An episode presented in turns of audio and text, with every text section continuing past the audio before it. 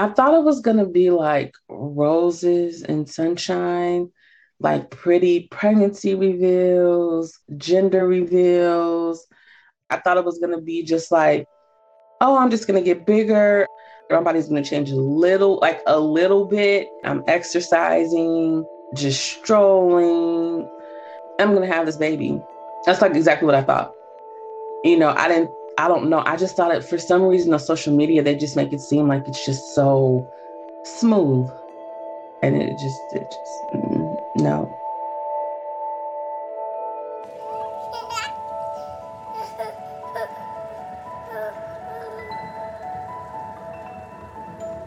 This is a story about the hidden emotional experiences of pregnancy. What we at Nonfiction Research are calling the invisible weight and how the US healthcare system fares under the needs of that weight. I'm Lindsey Wehking, the head of strategy for nonfiction research, and I have spent the better part of 2022 interviewing pregnant people from all over the United States to hear about a side of pregnancy that isn't easy to talk about. Sorry that I'm lying down. Um, I was going to try and be super uncomfortable and sit, but I figured given the subject matter, I didn't have to. please don't. Like all nonfiction studies, this story is uncensored. At times, we will descend into the darkest hours of pregnant Americans' lives, where they discuss miscarriage, depression, and attempts to take their own life. These stories may evoke deep feelings in you. They did in us. I wanted to say this was a good story, but this is going to end good. Um, but it's not. The number one complication of childbirth is not hemorrhage. It's not embolus. It is depression. But these stories, they are too often hidden from view for everyone except the woman trapped under the weight of them. Our hope in airing these stories is not to traumatize you, but to drag these conversations out from the dark and into the light. We want more empathy for every pregnant American who shows up in a doctor's office or hospital throughout the country. We want husbands, boyfriends, girlfriends, wives, partners, parents to understand what the person they love is going through. We want pregnant Americans to share more honestly with each other. We want lawmakers to know the real pain of the people on the other side of those proposed maternal health bills. But most importantly, we want those inside and outside the healthcare industry to be inspired to double down on the desperate need for more emotional care. Our hope is that if we can let these experiences inside of us, let them move us, then maybe, one by one, we can stoke the kind of internal fire from which change is built.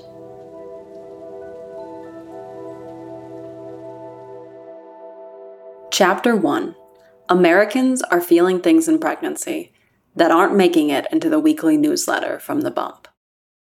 As part of this investigation, I've spoken to experts on the front lines of pregnancy care, including OBGYNs, clinical therapists, psychiatrists, community activists, social workers, doulas, midwives, and nurse practitioners. You can't say we didn't do our homework. And we've also quantified what we've heard with a survey to over 1,000 Americans who have been pregnant in the last two years. Before we jump into it, we should touch on why we did this research in the first place. This study was commissioned by Twill, a digital first healthcare company focusing on mental health and chronic illness, whose tools support over 18 million lives. As part of their goal to shorten the gap between need and care, they came to us wanting to know more about the modern American's experience during pregnancy. But once we started digging, we found out that this story was so much bigger than we at Nonfiction and Twill had anticipated. So, with support from Twill, this audio documentary was born. We'll start where we started the current perception of pregnancy. The universal image of pregnancy that we're fed is one of feminine empowerment and connection to this thing that you're making in your body, and going through life with that celebrated glow. It has been painted as some of the best months of a person's life, far before social media had the chance to amplify that image to the masses. But the pregnant Americans we spoke to, they reveal another side to the story of pregnancy. Were there any experiences that you had in pregnancy that you feel like either no one talks about or you just weren't prepared for? Yeah, like all of them, like anything real. No one says anything bad. It's so aggravating. You know, it's crazy. My mom is a therapist and she was like, oh, everything you're feeling is normal. And I'm like, well, if this is normal, why isn't this like talked about more? They found themselves sinking into a gap between what we expect becoming a mother to feel like and what it can actually feel like. We call it kind of the myth of motherhood, right? What it's supposed to look like, what it's supposed to feel like. Um, and when that's not the reality, right? I mean, there's so many kind of risk factors for for something to to come up for people during this time. That was Evelyn Gama, a clinical social worker for the Motherhood Institute in New York.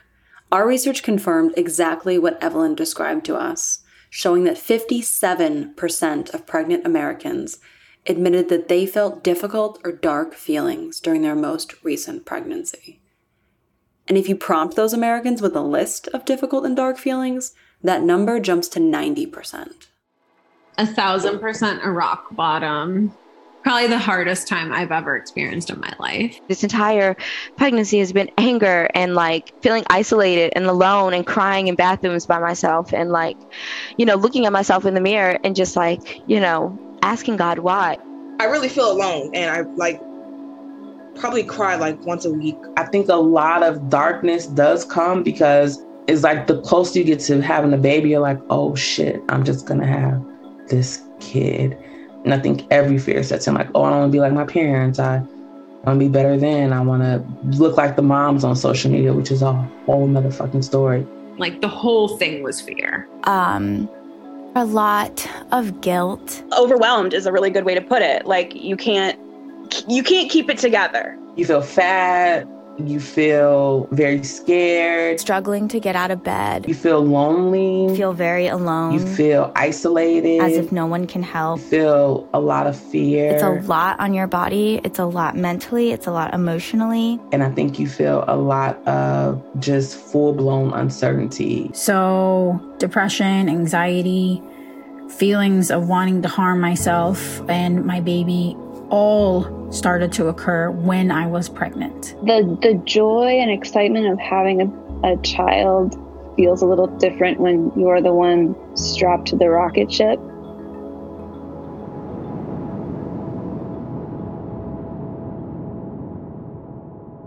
Among the many fears, the fear of miscarriage can make the well wishes of pregnancy especially dissonant for many childbearing Americans.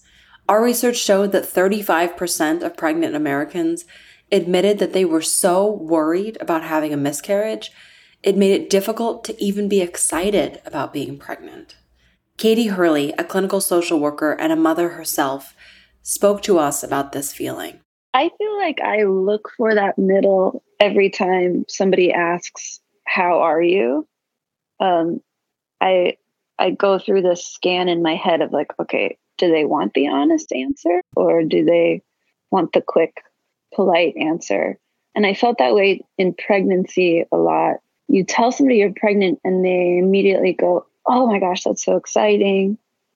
Um, and for some reason, to me and to to some of my clients who, you know, had difficulty conceiving or, you know, experienced miscarriage or loss, that excitement is not at the forefront it's mostly fear and anxiety and questions. And so um, it felt like a funny disconnect between all of like the pregnancy festivities and well wishes and cards and baby clothes that were sent and my internal experience with which was like is this baby even going to come I think that the the first trimester especially is just riddled with anxiety about losing the baby. Even women who who have never experienced miscarriage and are having a healthy pregnancy come to me with overwhelming anxiousness about what happens if I lose this baby. And Katie wasn't the only person to describe her fear of miscarriage to us.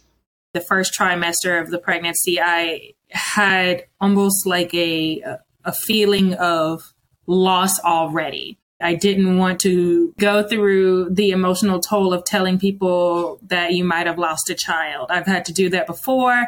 And in all honesty, it broke me. It broke me. It broke my spirit. It broke me physically. It, it just broke me. It's so weird because it's a completely ambiguous loss. And especially early pregnancy, like the most you feel is like really sore boobs and like nausea and t- you're tired. But then all of a sudden, this like presence you felt or fullness you felt or something is just gone. And it's very hard to describe the the pain and the loss because it's you're like well what did i really lose? Like i hadn't really gained anything yet having a miscarriage is like being in a car accident where the person in front of you stops really really hard and you end up rear ending them.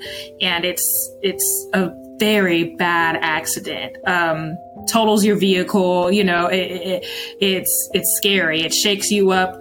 Um and that's kind of like the feeling of a miscarriage. So in the back of your mind no matter if it's a different vehicle you drive now or no matter the factors whenever you get behind the wheel of a vehicle again you will always have that incident in the back of your mind. You will always have that trauma in the back of your mind to the point where you are overly cautious. You want to ask your doctor about everything. You want to get ultrasounds and sonograms every five minutes just to make sure you're okay. Because uh, going back to that metaphor, you've been through something that's traumatic. You've been through something that was saddening and could have cost you your life.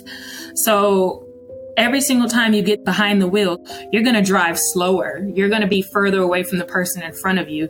Um, even though it's unlikely you're going to get into another accident that was that bad, that is the trauma that having a miscarriage carries with you mentally and emotionally.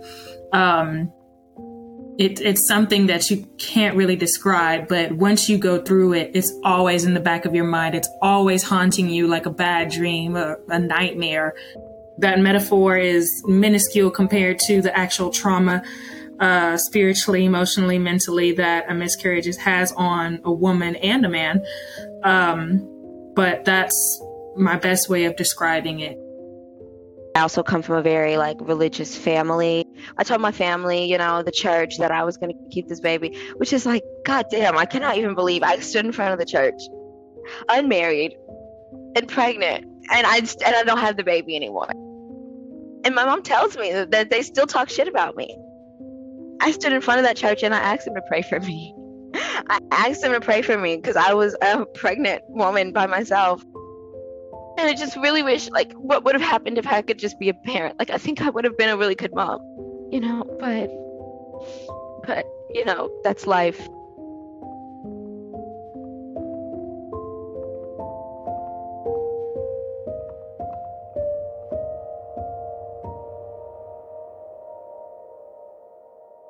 For pregnant Americans, living with these fears can feel like a bad dream. And even when they're sleeping, it continues. 44% admitted they had pregnancy related nightmares. And pregnant Americans told us about these vivid dreams of being betrayed by their partners, losing their child, or dying themselves. I was having like really um, weird, dark dreams. Like my baby was dying, or like I was pregnant and I wasn't pregnant, or that like I was somewhere, my baby fell in water. So it was like these really weird, dark dreams, which like freaked me out entirely. Do you remember how you felt when you woke up? I woke up so panicked. We so clearly see that pregnancy stirs up a cocktail of ambivalence, fears, insecurities, and even deep childhood wounds. In our survey, we saw that 51% had fears of being a bad parent, 29% experienced hate towards themselves. 23% experienced painful memories from their childhood, and 11% even experienced intrusive thoughts of harming their child. These difficult and dark feelings are so, so common, even in the most highly planned for and anticipated pregnancies. And when you think about it, this makes sense. Pregnancy is the biggest transformation a person can experience after adolescence, and yet it is so rare that we seriously acknowledge what this psychological transition can feel like. But there is a term for this transition, coined by the medical anthropologist Dana Raphael in the 70s. It's called matrescence. Evelyn Gama will define it for us.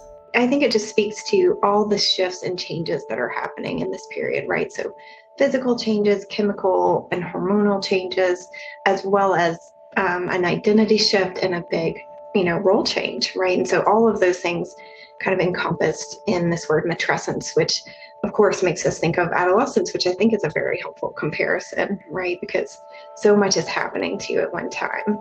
I'm so thankful that a phrase has been coined for it because it is. It is a full fucking transformation of everything of your psyche, of your hair, of your body, of everything. Oh my God. Like, it's fucking insane. On the other end of things, 50% of, of PMADs, of perinatal mood disorders, start in pregnancy, right? And go undiagnosed usually, right? Because who wants to tell their OB, by the way, you know, I'm, I'm also hating this or I feel anxious all the time.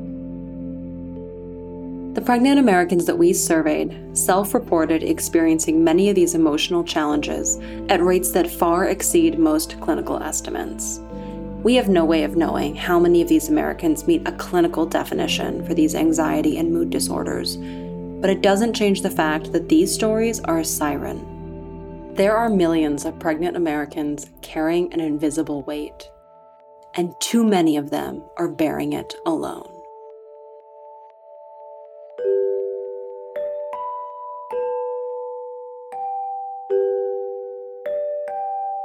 Some people have perfect pregnancies and it's easy breezy, and then the rest of us are like, we're dying here, please help. we're drowning.